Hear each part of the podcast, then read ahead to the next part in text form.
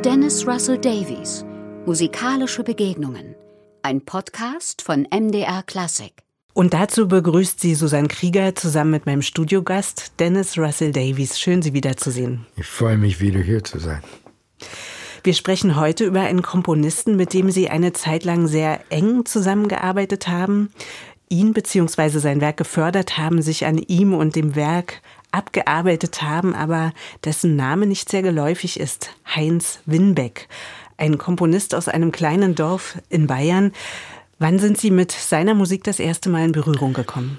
Ich dirigierte in Saarbrücken mit dem Rundfunkorchester deren Festival Neue Musik. Das war immer im Juni. Und als ich das erste Mal dort dirigieren sollte für diesen Festival, der Leiter Gideon Rosengarten hat mich aufmerksam gemacht auf Heinz Winbeck. Herr Rosengarten wusste, dass ich auch mit Philip Glass, mit John Adams, mit Keith Jarrett, mit Lou Harrison diese Hang hatte, auch nicht nur Burial, Boulez und Schoenberg zu machen, aber auch eine neuere Musiksprache. Und er war persönlich vom Heinz Winbeck sehr überzeugt und dachte, das wäre was für mich. Das erste Werk, was ich von Heinz gemacht habe, war seine erste Symphonie. Das war keine Uraufführung, es war einfach ein Stück, das Rosengarten meinte, wäre interessant für mich, aber er wollte es unbedingt haben im Programm. Und äh, da war auch ein großes Saxophon-Solo in ja. dem Stück. Und da habe ich äh, Bruce Weinberger ja, kennengelernt. Vom, vom Rascher Saxophon. Und dadurch kam auch eine langjährige Freundschaft und wir haben bis heute habe ich mit den Rushers. Äh, genau, also ein Saxophonquartett muss man vielleicht nochmal erläutern, was mittlerweile ja schon seit 50 Jahren Musik ja. macht. Und Bruce ja. Weinberger war, glaube ich, einer der ersten der Gründungsmitglieder mit. Äh, war einer der ersten, ja.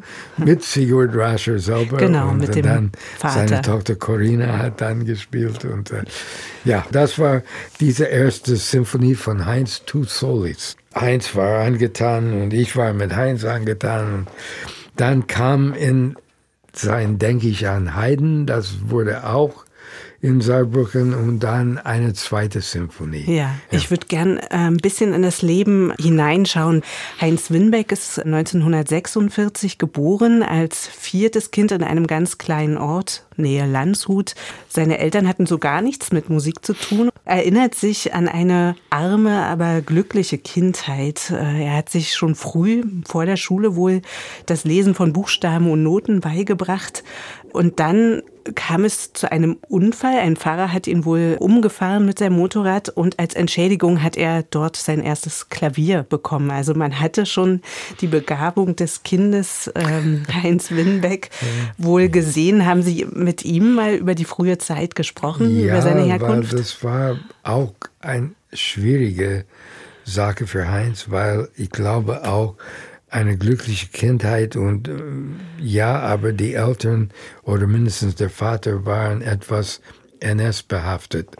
Der Onkel wohl auch. Oder ne? der, der Onkel, ja, ja, es ist, äh, der hat ungern sehr genau darüber gesprochen, ja. aber ich weiß, dass das bei Heinz diese Verarbeitung, diese ganze äh, Nazi-Vergangenheit war immer für ihn ein großes Thema und dass seine Familie auch mit dabei war in nicht guten Weise, hat ihn auch sehr belastet. Hm, das ist das, was er auch in der ersten Sinfonie, Sie haben es angesprochen, ja. verarbeitet hat, Tu Solus, wo ja. er an Sophie Scholl erinnert und sich wirklich, ist glaube ich ein Werk, was so ganz brachial anfängt ne? und immer wieder mit großen Pausen und dann diese Pauken. Ja.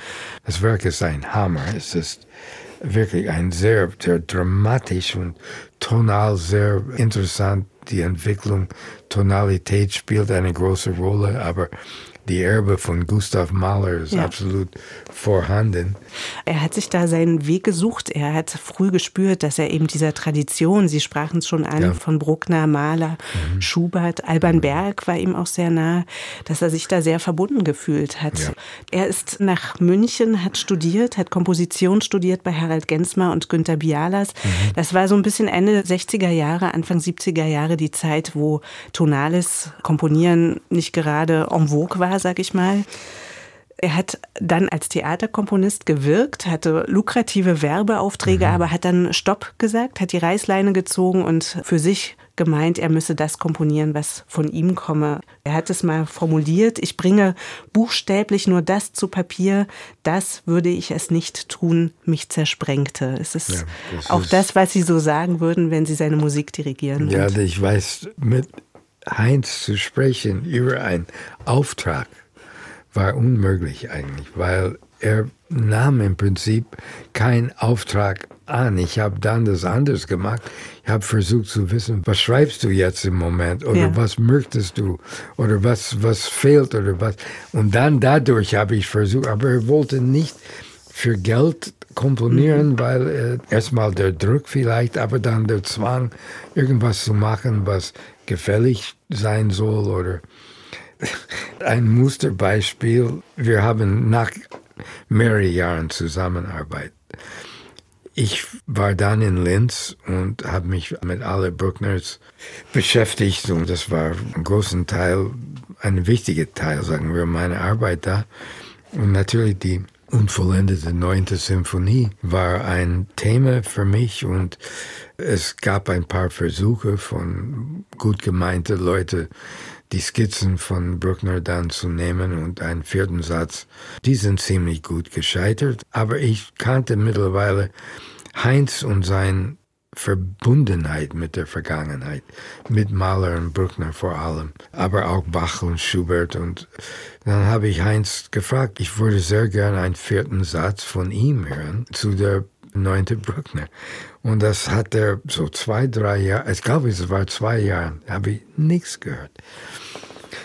Und ich hatte das schon programmiert, die neunte, und wollte dann es mit Heinzes Werk dann als vierten Satz.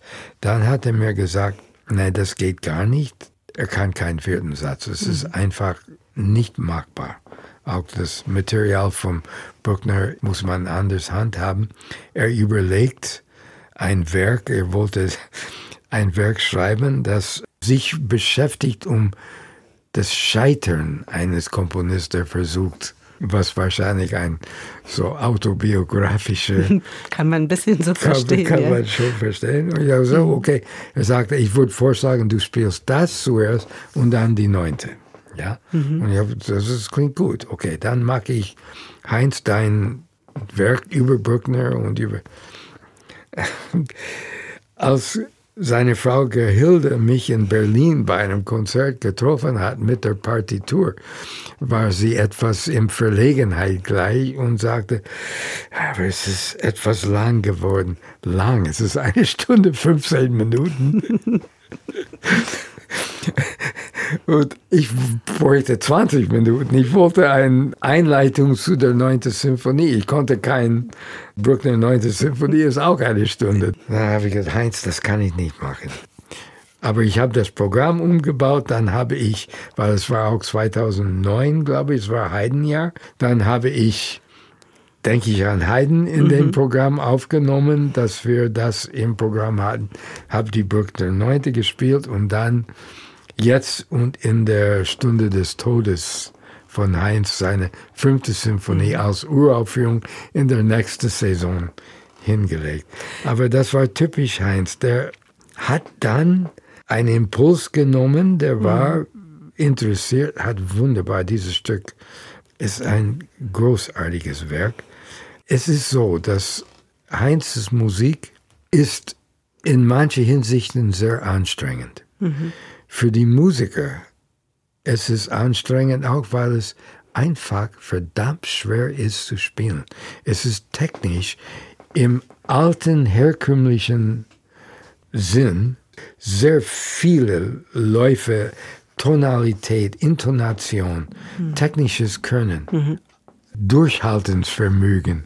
Mhm. Es ist anstrengend und für einen Zuhörer muss man bereit sein, sich auf eine lange Begegnung mhm. zu einigen. Und Aber es hat ja eine Wirkung, also es, es, zieht einen in den Bann und ich glaube, Sie haben es auch selbst so erlebt. Es gab wohl mal eine Uraufführung einer Sinfonie oder eine Aufführung, die im Radio übertragen wurde und wonach dann sehr viele Hörer, Hörerinnen ja. angerufen haben, um zu fragen, was ist das? Wer, ist, ja, wer, steckt das, dahinter?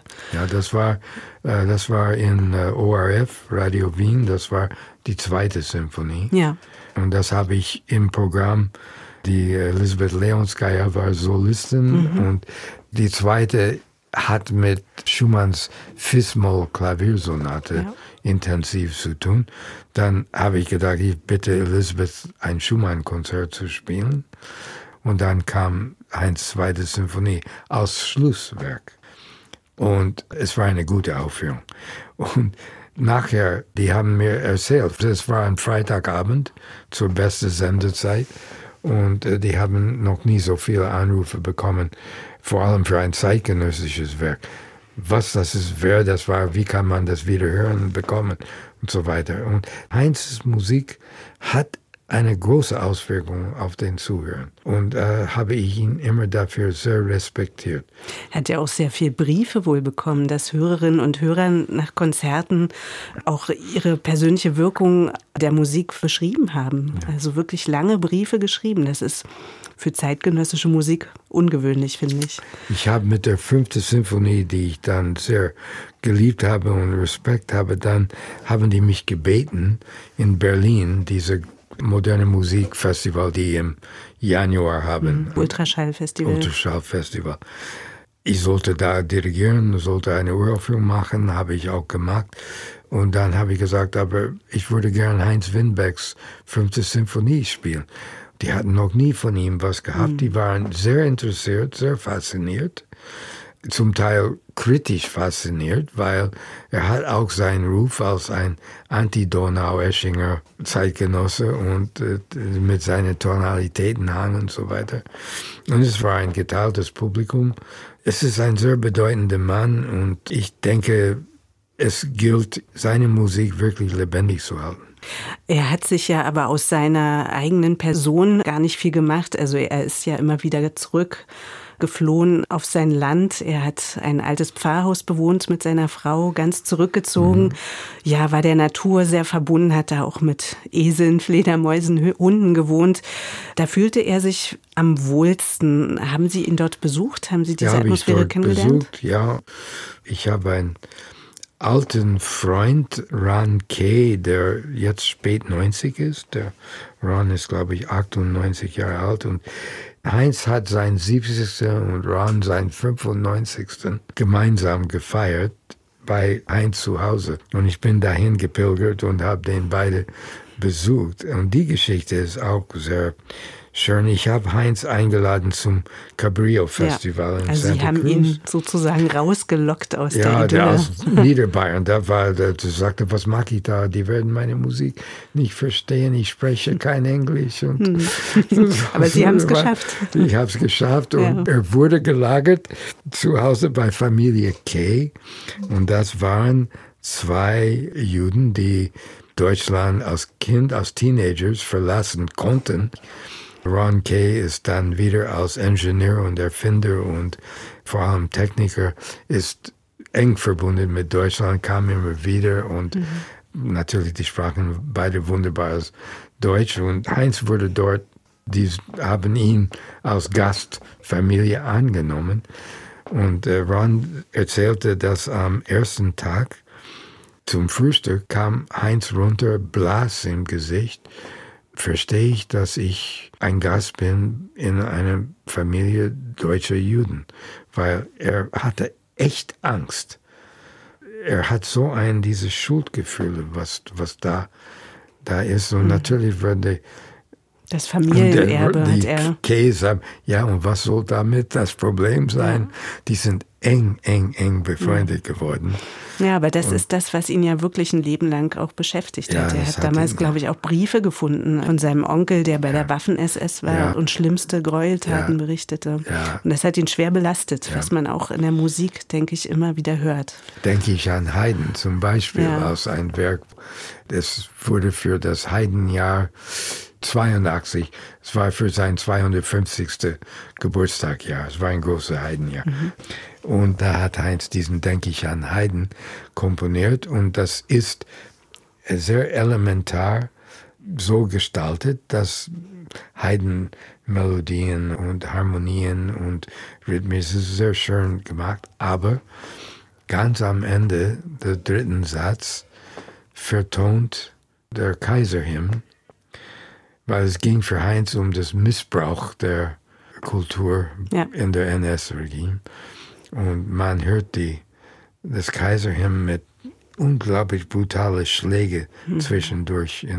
Es ist eine, für einen Zuhörer plötzlich ein erschütterndes Erlebnis, aber das war Heinzes auch Art Verarbeitung und genau das, was diesen Missbrauch der ja. Tradition und Kultur das steckt ja fast auch schon im Titel, ne? Denke ich an Heiden, denke ich an Deutschland von Heinrich Heine. Zurückgedacht. Das war Absicht, ja, ja. genau.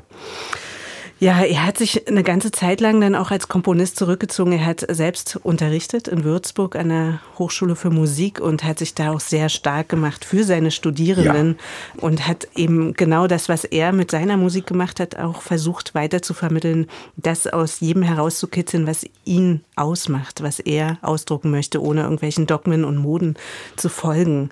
Äh, haben Sie ihn da mal erleben können als Lehrenden? Nein, aber ich kenne einige seiner Studenten ja. und die waren alle so dankbar, weil der hat, er war selbstlos in sein, der hat sich einfach für die alles möglich gemacht und jeder Einzelne hat er geholfen, seinen Weg zu machen, ja. nicht wie einzuschreiben, aber sehr persönlich zu, persönlich seine Persönlichkeit zu entwickeln. Ja. ja.